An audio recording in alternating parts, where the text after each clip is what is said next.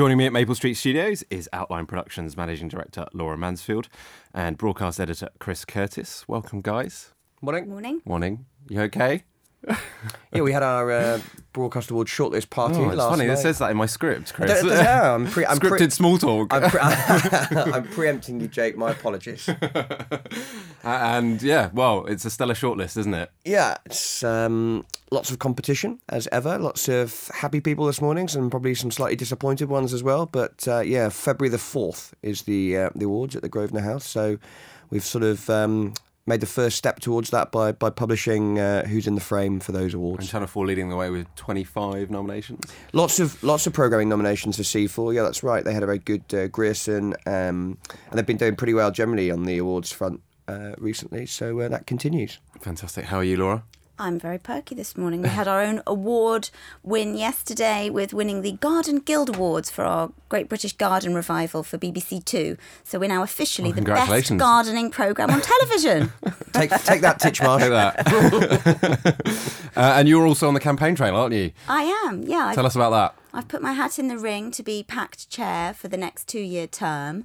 Um, it's going to be a really, really important couple of years ahead. There's charter renewal, there's um, Indies under greater threat than ever for um, calls from the terms of trade to be changed. So it's a really, really important time. And as I've sat on PACT Council for the last couple of years, I've discovered how passionately I feel about the indie sector. Yeah. I've been running my indie for 15 years now and feel like I've seen a fair amount in that time and you know really want to you know put my hat in the ring to to help champion the sector And you're up against Sarah Geater and, uh, and Cat Lewis. yeah, I mean, you know, fantastic uh, producers, fantastic women, both of them. Um, it's exciting to see an all women shortlist. Um, and, you know, while I think that I bring a different kind of experience as a creative, as someone who's founded and run a company and really experienced firsthand those challenges for 15 years, you know, I would never put either of them down. I think they're both extraordinarily talented. And if either one of them was to be PACT Chair, that would be a great thing too. I was speaking to John McVay, and he was telling me this is the first time that there's been a sort of um, a competitive race to be PACT chair. Certainly, you know, for his time at the organisation, which is 14 years, um, and that shows how important, as Laura said, the next few years are, and the fact that there's three really strong candidates, all keen to take that role on, um, speaks well for PACT as an organisation and for the uh, indie sector. Okay, uh, let's move on to our first news item of the week, uh, which is BBC One's hunt for a Saturday night entertainment hit. Uh, following the failure of Tumble, it has circulated a major commissioning brief calling on key suppliers to pitch it the next Strictly Come Dancing. Heart, humour, and honesty must be at the core of the successful idea, as BBC One controller Charlotte Moore looks to make her mark in a genre where she has not had the best of luck to date. Uh, Chris, this is a pretty big opportunity, a big prize, isn't it? If, They're uh, dangling a prize, aren't yeah. they? That's the interesting thing. Um, as well as the normal, um, slightly airy fairy language that I struggle to, to necessarily understand. What's interesting about this document is it sets out the pathway. It gives you the timelines for when they want the submissions in by, when they'll whittle that down, and ultimately, I think it's the week commencing 12th of January. They are either going to take one of these. Um, projects straight to series or at least pilot it so that there's a there's a nice prize at the end of it so hopefully that will set the indie sector's creative juices flowing And you know, it's it's so difficult, isn't it? it you know, we I, I've been at broadcast for four and a half years. It feels like the industry has been constantly talking about finding an entertainment hit in that time. What, Laura? Why do you think it is so tough in that genre? Well, I think entertainment is the hardest thing. I mean, what you're talking about doing is creating something that's going to appeal to a massively broad mainstream audience, compete against the incumbents, which are fantastically polished now and both really into their stride. So you've got Strictly on BBC One, you've got X Factor on ITV. So coming into that, it's incredibly competitive. And I think if you rewind back to when Strictly started, that was a big risk. It was really surprising, and people thought, "Uh, what?" You know, and it had been years since Come Dancing had been on air, and it was hugely unfashionable. So I think the challenge, really, and what's exciting creatively for producers is to say, come on, let's really throw everything up in the air. Can we come up with something that feels new, feels fresh, feels exciting? And I think that's probably where Tumble fell down, to excuse the pun. Um, is Excused. it didn't necessarily feel like a turn of the wheel. It didn't really feel like something that was different enough. And I think the audiences want new stuff. I mean, look at how people are coming to Gogglebox. They want something that's fresh. bit fresh. And, and what do you make of uh, commissioning briefs? I'm sure everyone is very different, but are they useful as a production company? the more specific they are, the more helpful they are. I think creatives do best when given constraints. And that sounds like a really weird thing. But I think if you're given limits, you bounce against them and it forces you to think differently. If you're just simply told very broadly, we'd like to take a risk, or I don't know, surprise us. It, it, it's not really enough. So the ti- for me, the tighter the brief, the more specific the time frame, the slot, the information, anything that gives you something to kind of rub up against is incredibly helpful as a brief. I do love some of the language in that BBC One brief. You know, more more Wembley Stadium than Wembley Arena. This sort of a bit airy fairy nebulous commissioning language, isn't it? Yeah, I, I mean, I, I think Laura's point is an excellent one, and I think that look, it's it's easy to be critical, isn't it? Because um, if if if it was too prescriptive, we'd be sat here saying, well, how how can the indie sector possibly um, uh, come up with something new and innovative when the constraints, when the criteria that the BBC has set are so tight? So you have to be give, give them their due. But please, uh, if the net, if if what gets commissioned or piloted from this is um, a celebrity elimination format in which a group of celebrities learn a skill they didn't previously had and go on an emotional journey during the process, please let's just uh, avoid that fr- fr- from the outset. Okay, well, that message will move on. Uh, next up, a big boost for the makers of live action children's TV programming. Uh, Chancellor George Osborne told a creative industries event this week that he is looking very seriously at extending the successful high end television tax relief scheme.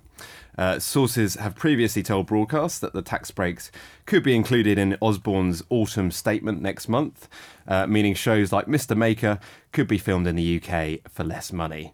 Uh, Laura, this can only be good news, can't it? This is only good news. I mean, PACT has been campaigning for this for three years at least. Um, this is exactly the perfect example of where governments should intervene into the market. You know, unfortunately, the global market for children's television is all about sort of bland animation. And what we want in this country is a healthy, surviving sector um, with original content being produced here. It's really, really tough for children's producers to make ends meet and to put together the packages. So this can only be welcome and only be a really brilliant shot in the arm. It's still a bit early, isn't it, to assess the success of the uh, initial high end tax break scheme, but it feels like there is more and more take up, isn't there? Yeah, I think certainly. I think it's been, you know, generally deemed to be a real success in that it stimulated production in all kinds of areas of the UK and Ireland. Um, it's really, really helped. And I think we're only sort of starting to see things coming down the track now. I think there's a real boost to training as well and to a recognition of building up the skill set in the industry. It's presented some challenges as well in that in certain sectors, um, rates are going up because there are so many sort of American companies coming in and doing their productions here. So it is presenting challenges, but I think they're challenges that can be overcome, and with training, um, they will be overcome. Chris is quite timely, given it was the kids' BAFTAs this uh, this weekend.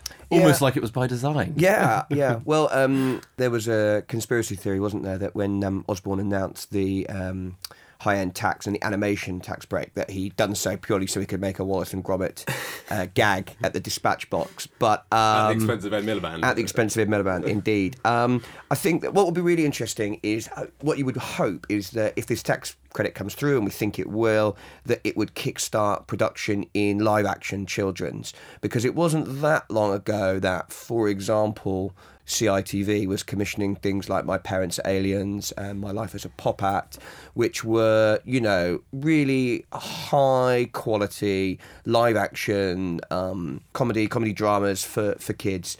Um, and it really feels as though outside the BBC, the commercial sector really isn't in a position at the moment to do that. And you wonder, is this going to be the measure which perhaps ticks them over so that they can, whether it's ITV, whether it's Nickelodeon, it's Disney, get back, you know, get into live action, British made drama, comedy, whatever it might be, scripted content for the uh, kids sector. I mean, you'd hope so, wouldn't you? Because whenever Angela Jain talks about CITV on a public platform, she's always really open about the fact that CITV has no money effectively, and you've got to come to the table with a project which is well financed and probably co-produced mm. by I think you several know it's not. I don't think mm. a tax break is suddenly going to mean that CITV is awash with cash. But and and, and this isn't a point necessarily about ITV. I think it's about outside of the BBC.